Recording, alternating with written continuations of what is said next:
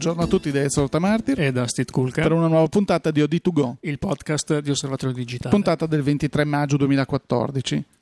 Puntatona ricchissima, Steve, nonostante questa settimana non sia successo praticamente nulla, ma nel mondo della fotografia c'è un grande, grande sì, movimento. Sono grande giornate fermento. di grande fermento. Sono giornate di grande fermento. fermento. Quindi cosa abbiamo in sommario? Abbiamo in sommario, parleremo di MIA, eh, che è questa fiera del fine art, della fotografia d'arte a Milano che si inaugura proprio, si è inaugurata ieri sera, ma poi per il, per il pubblico è oggi e domani e dopo, quindi per tutto il weekend, insieme tra l'altro a Foto Festival che è un'altra iniziativa che coinvolge molti spazi sì. eh, della città e poi parleremo, torneremo a parlare anche di eh, fotocamere con la Sì. Sony RX100 Mark III di cui avevamo già Accennato, accennato qualcosa? la scorsa settimana e, eh, e poi direi anche qualche sorpresa. Perfetto, perfetto. Allora via con la nuova puntata.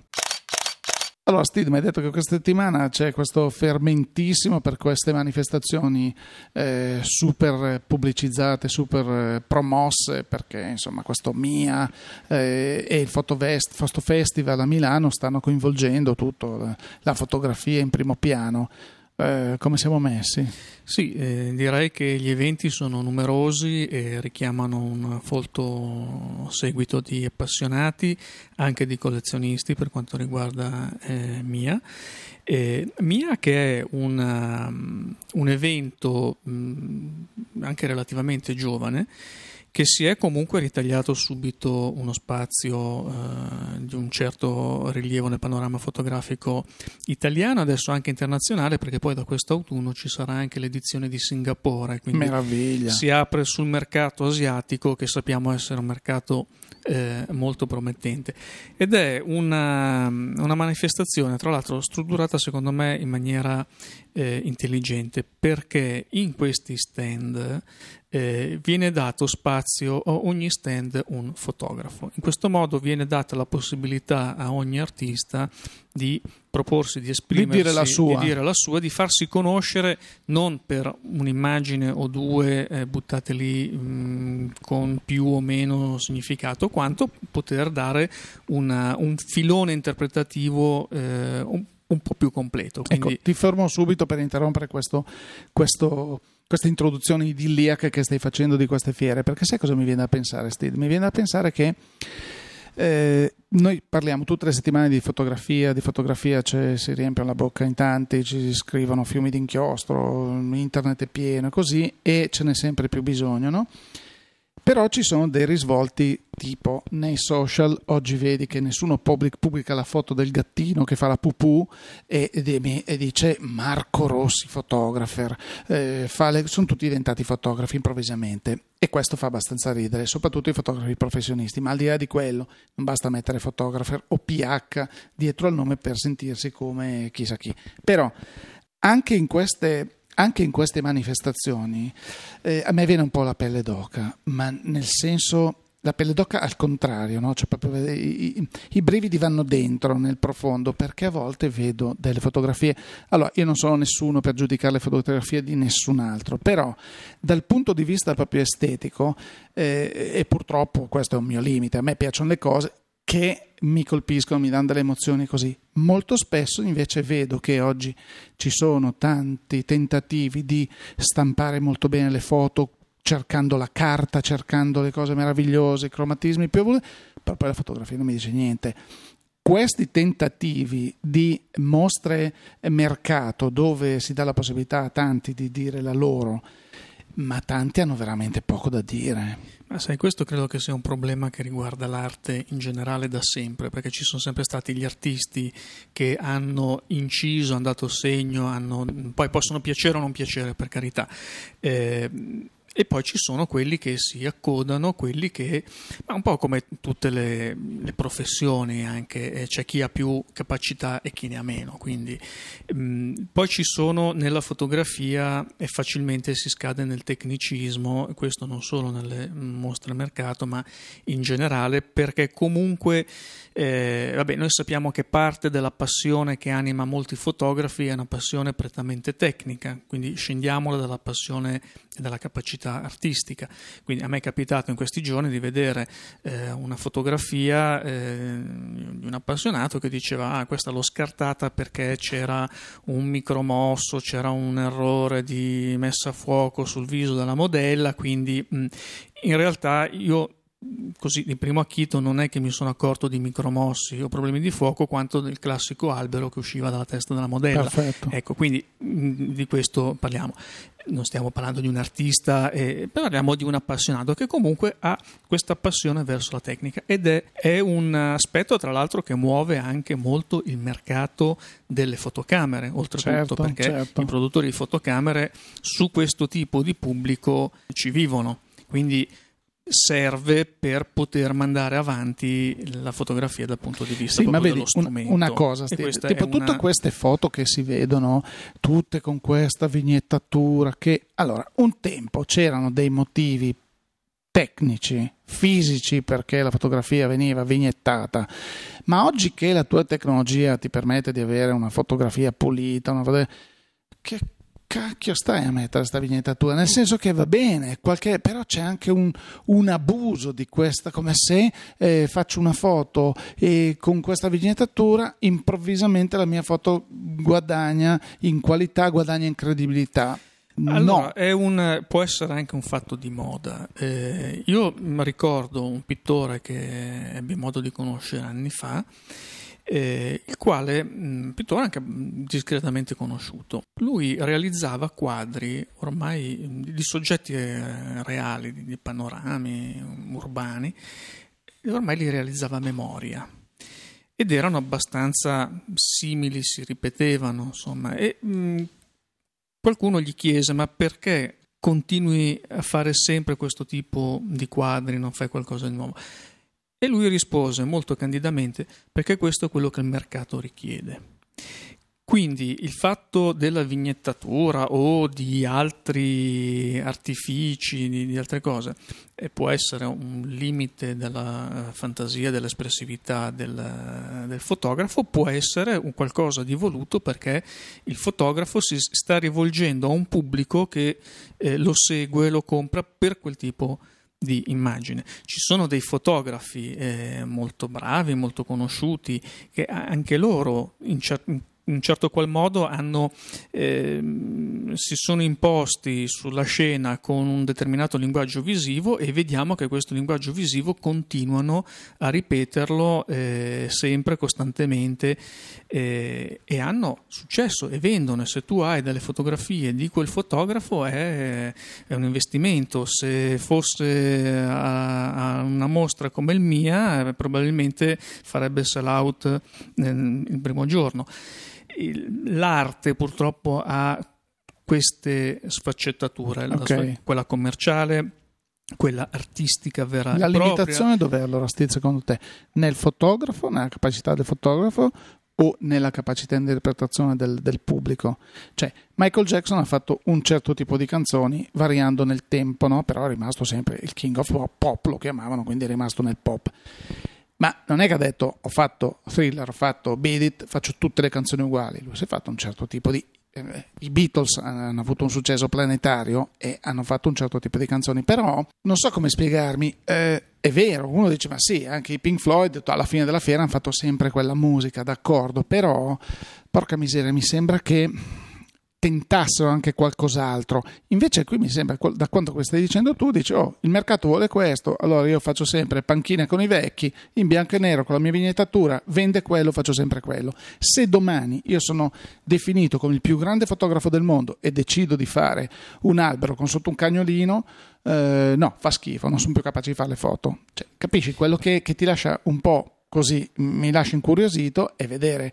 Eh, quando tu vai a un museo e magari non capisci un'opera perché hai davanti, io mi ricordo le prime volte che vidi Braque, vidi Picasso, questa gente, e rimanevo, ero un ragazzino, non avevo le minime basi di cultura artistica dal punto di vista storia dell'arte così, dicevo, boh. Poi certo, quando poi vai a studiare dice sì, Picasso è arrivato a fare queste cose, ma guarda che Picasso è la figura perfetta, intellegibile dal punto di vista artistico come se fosse, cioè nei canoni della bellezza, lo disegnava a 13 anni, cioè quello lui l'aveva dato per scontato, è andato oltre, ha cambiato linguaggio, sei tu che devi apprendere questa cosa.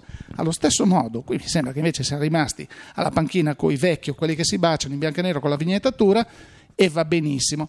Se tu mi fai un altro tipo di fotografia, bah, eh, perché l'abbiamo sentito anche da tanti nostri profili che dicevano sì, però poi i galleristi mi chiedono qualcosa di più commerciale e cosa devo fare? Devo mettermi in riva al mare a fare le coppiette che si baciano o, o, o il mare o come l'altra sera che sono andato a una vernice di eh, queste opere meravigliose e sinceramente la mia ignoranza culturale mi faceva dire se tu mi proponi un, una fotografia poco intelligibile tra l'altro, poco che già mi dà poco di suo, però per te può rappresentare chissà quale momento della tua vita e me la sviluppi e me la stampi in eh, 20, 40, 60, 80% e 100% di nero, in bianco e nero, eh, sono 5-6 fotografie dello stesso soggetto con un, un'intensità di colore diverso e, e, poi sentivo gente che diceva: Ma qui siamo davanti all'opera d'arte assoluta. Allora, A, mi sentivo un grandissimo idiota, B, mi sentivo assolutamente fuori luogo, C, dicevo. Anche se avessi dei soldi, veramente mi compro un Rolex, di, nel senso che faccio un investimento che poi domani lo vendo. Cioè, qui mi sembra che ci sia qualcuno che ciurla nel manico. Non voglio sempre sembrare quello cattivo e critico, però mi sembra che queste manifestazioni ancora una volta siano, dai, eh, sì, facciamo la fiera, così occupiamo lo spazio. Mm, Pinuccio, vuoi venire a mettere le tue foto? Dai, che facciamo? E c'è sempre sotto. Poi ci sarà tra questi mille uno che dici, porca miseria, questo è il Salgado del 3000. Mm, adesso Salgado perché è il primo nome che mi viene in mente, ma capito? Mm, mi sembra che qui siamo al Pinuccetti, al Fruzziletti, alla Maria Pinuccia. E Boh, mm, perché forse hanno la fortuna di avere l'amico gallerista o l'amico che gli dice guarda, oh, le tue foto sono belle, andiamo. Eh. Se non, non, avessero questo tipo di contatto, non fossero disposti a pagare uno spazio, probabilmente rimarrebbero nell'ombra oppure su Facebook. Sì, eh, è, allora, è questo che mi, mi, lascia un po'... Tu sei sempre poi libero di eh, scegliere l'arte che ti dice qualche cosa. Io sono d'accordo con te, io non andrei mai a prendere, eh, anche potendomelo permettere, l'opera del grande artista, eh, che senz'altro è un investimento, ma che non mi dice nulla, che è un investimento e basta, perché allora quello è la firma sotto la fotografia o la firma sotto il quadro. C'è chi lo fa. Poi dopo tu trovi e su internet eh, Monica Cillario qualche mese fa ha, ha, scritto un servizio molto interessante sull'osservatorio digitale proprio su questi siti che permettono ai singoli fotografi di proporre le, le proprie autonomamente, immagini autonomamente. Sì. E questi sono, eh, anche qui tu trovi chi ha qualcosa da dire, chi ha trovato, um, chi ha delle capacità, chi ha della creatività e chi invece si accoda a una moda, a degli stili che sono già stati espressi, straespressi, ma dopo sta a te scegliere ecco. l'uno o l'altro. E la stessa cosa vale per qualunque mostra, qualunque fiera, per qualunque iniziativa di questo tipo. Dietro però mi sembra che ci sia, sempre come al solito in tutte le cose, sembra che ci sia un, po di mal, un pizzico di malafede, permettimi, perché questa cosa viene in qualsiasi campo artistico. No? Io magari da questo punto di vista potrei dire conosco molto meglio quello della musica piuttosto di quello della fotografia, dove ricordo un mio scritto dove uscì eh, una, su un album di Coltrane, no, Coltrane, monumento della musica. Questo era l'ultimo disco che faceva per quella casa discografica, era fatto come altro che fuori come un balcone, era ancora di più come una pensilina sopra un balcone, fuori sul muro. Eh, ha fatto mh, eh, l'imitazione. Eh, un, c'era la limitazione del vinile che aveva tanto minutaggio da una parte e tanto minutaggio dall'altra.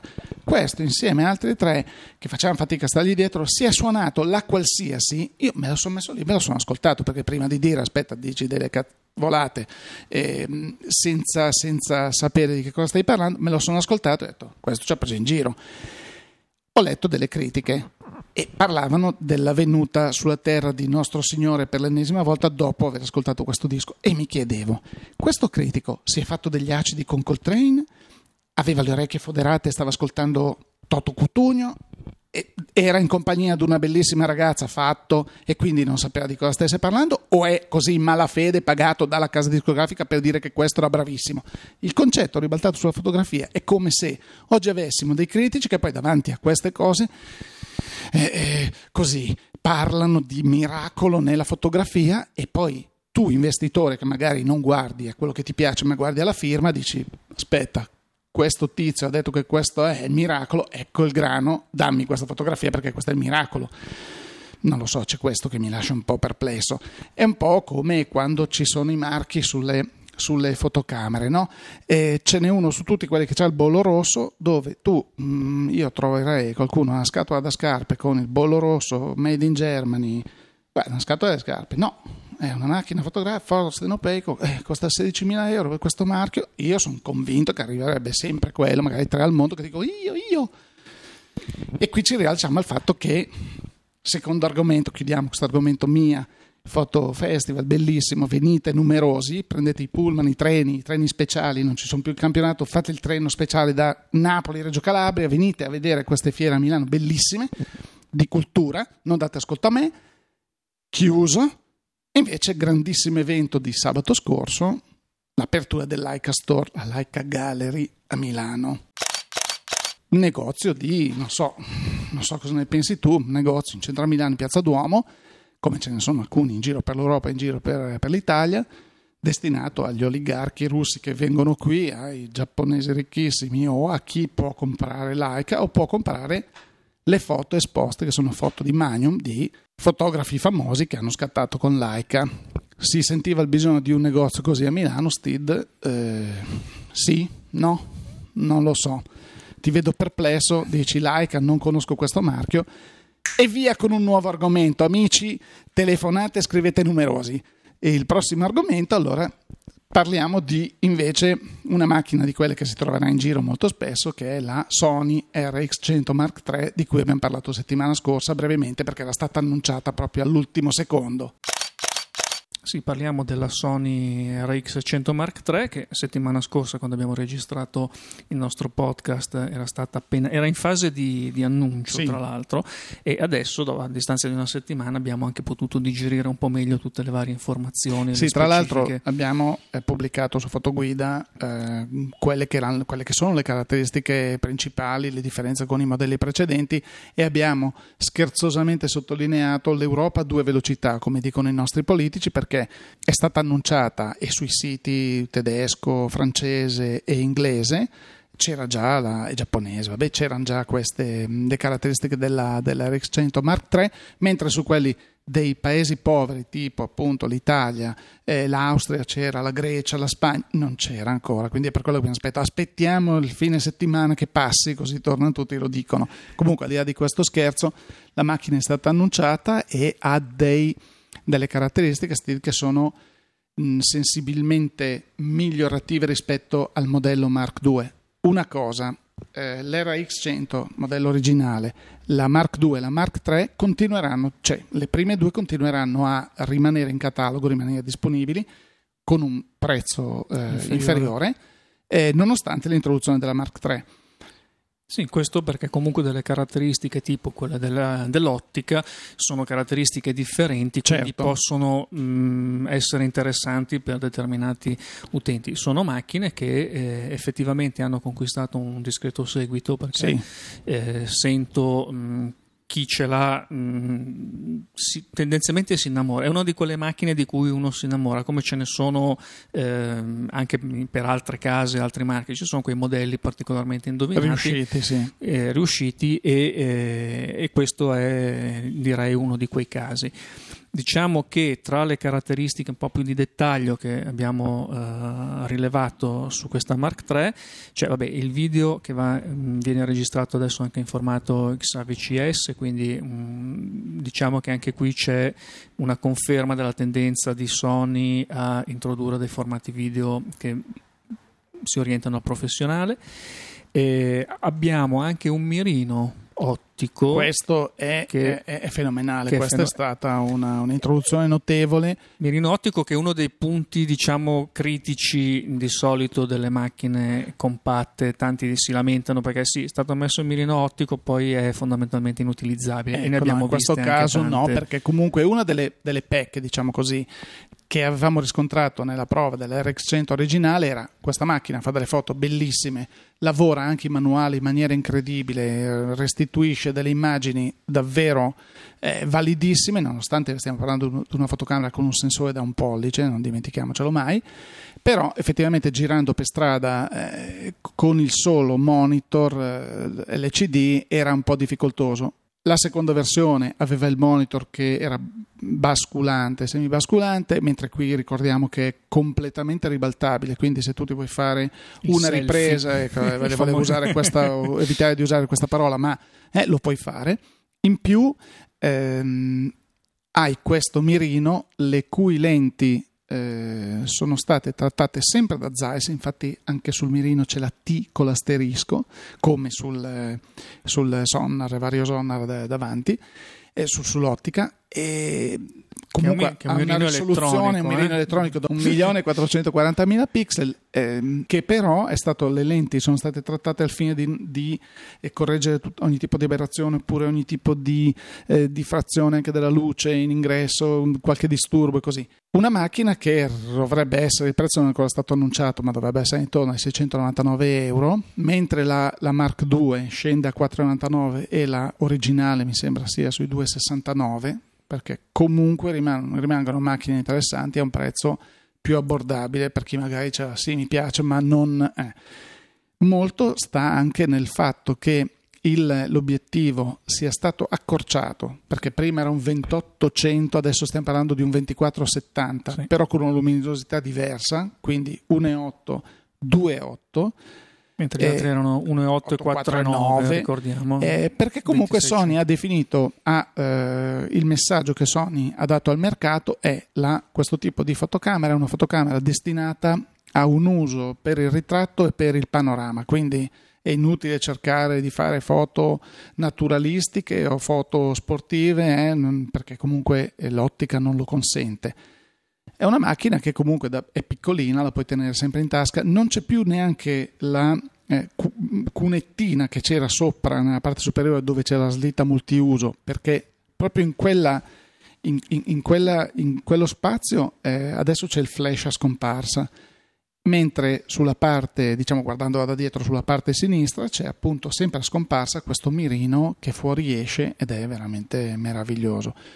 macchina direi che ehm, continua una tradizione di compatti di qualità alle quali ci ha abituato Sony. Quindi con i prezzi eh, ribassati dei modelli precedenti, chi oggi vuole comprarsi una compatta, magari con un sensore da un pollice CMOS, si può portare a casa una macchina con un'ottica che fa un po' la differenza. Importante, perché, eh, anche perché comunque per esempio la differenza tra la 100 e la 100 Mark II stava proprio nel sensore che mentre il primo era un sensore eh, da un pollice, il secondo era un sensore da un pollice ma retroilluminato che continua a essere presente nella Mark III.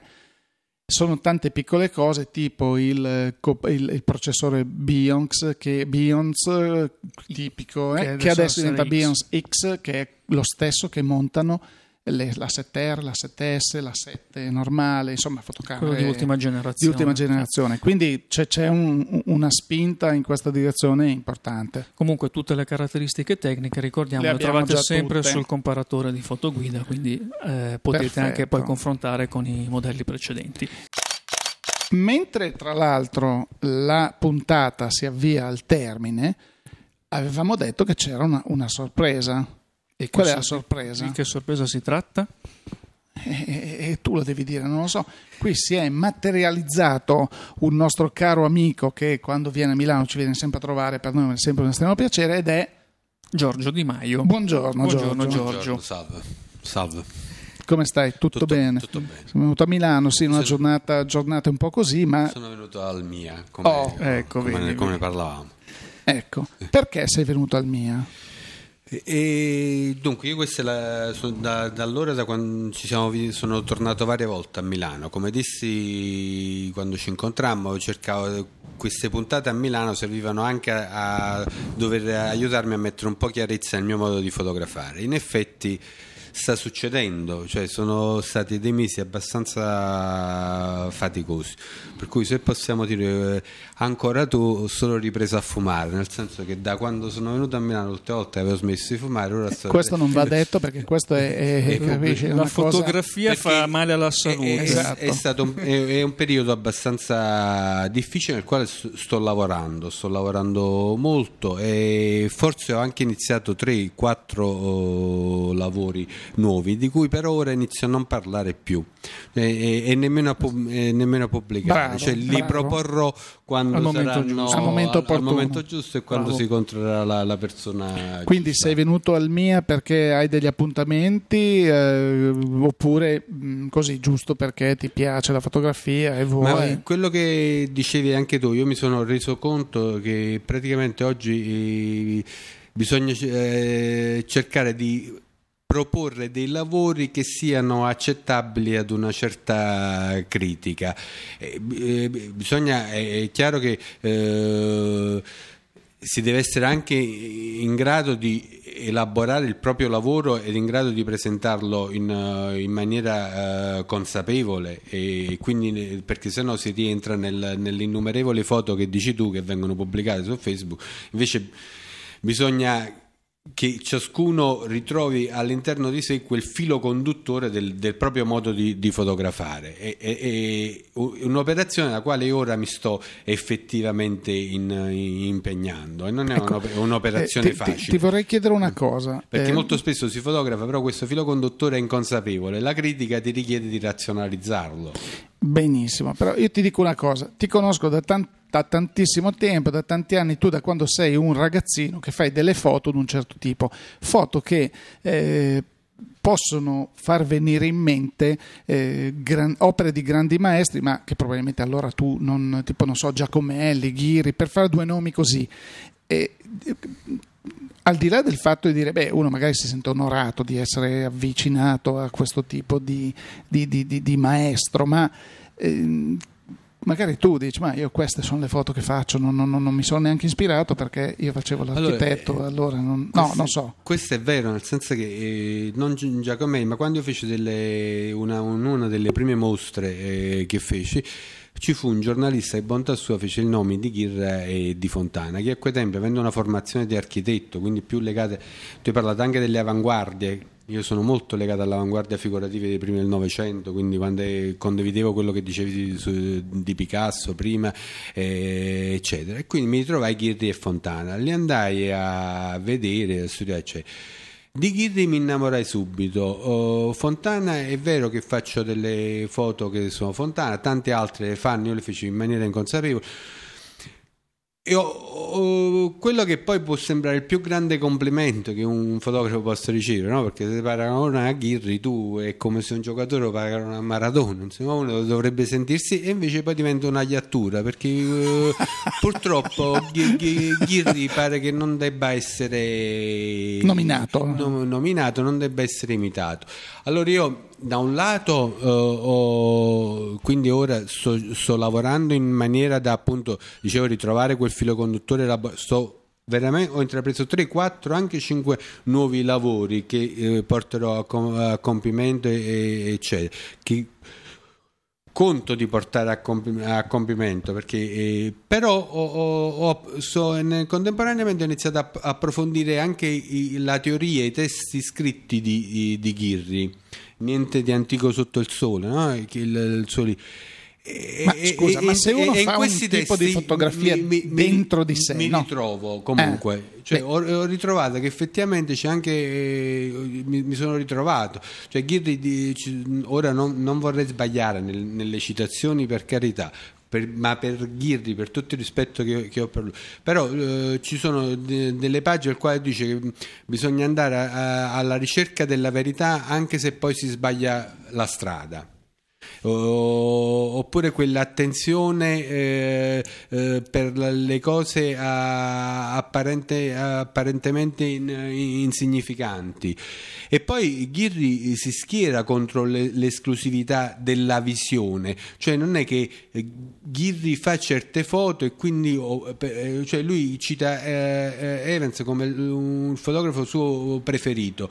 Dice, se si ritrovano nelle mie foto qualche cosa di Evans, io sono ben lieto. Non, non è che c'è un'esclusività del, della, della, visione. Tu oggi se presenti delle foto, a me è capitato di fare delle foto e, e mi sono sentito, se mi, mi consenti una piccola battuta uh, quasi comica, insomma, no? ci sta un film di Troisi quando lui va a presentare una serie di, di prodotti durante il, il fascismo e quindi lui tra l'altro aveva inventato un prodotto contro la caduta dei capelli. Si ritrova il gerarca fascista. Lui Troisi guarda il quadro di Mussolini che è pelato e, e dice vabbè questa invenzione non la propone proprio non serve.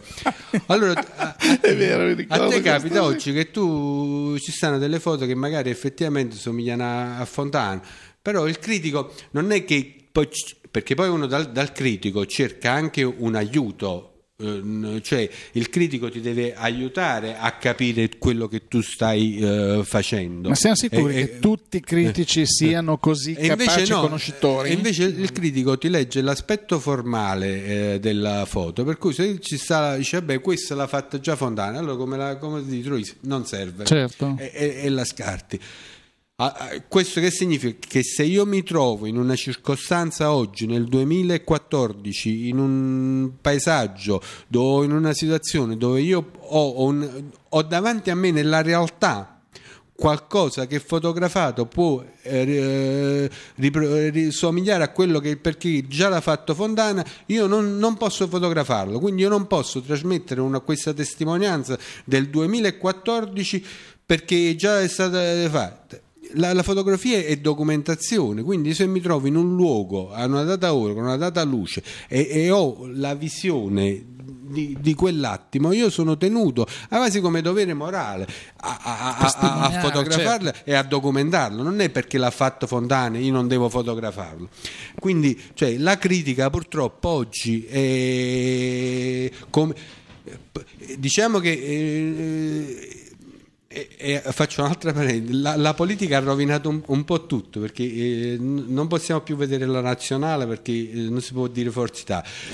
La, la, la, rottamazione ancora ne dobbiamo vedere gli effetti quali sì, ma diciamo che anche da un punto di vista culturale andrebbe tanto, oh, oh, insomma e quello che manca, ricollegandoci alle avanguardie eh, figurative, e quello che manca oggi è che mentre prima esisteva, nei primi del Novecento, una schiera di artisti che si incontravano ed andavano contro la cultura ufficiale, oggi invece eh, l'artista tende ad ent- eh, punta solamente ad entrare nelle grazie del, del critico non difende la propria arte, non si unisce con altri artisti, non si unisce con altri artisti, non, uh, ma uh, piuttosto si piega a, a, al gusto del, del critico e, e cerca di, di entrare. E invece la rivoluzione che è stata fatta dalla, dalle avanguardie fu di, di tutt'altro tipo perché loro scardinarono Giorgio, completamente sai, il sistema hai ragione ma oggi i critici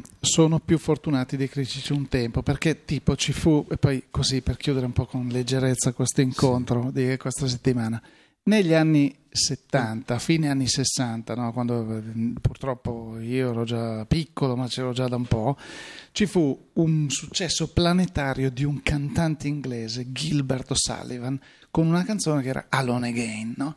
e tu, tutti meraviglioso, e nessuno disse niente. Poi a me capitò che tutti anni dopo, mm, così ascoltando un piano concerto di un ragazzotto russo chiamato Rachmaninov, e ho detto questo qui è il passaggio di Alone Again, ma proprio nota per nota, no?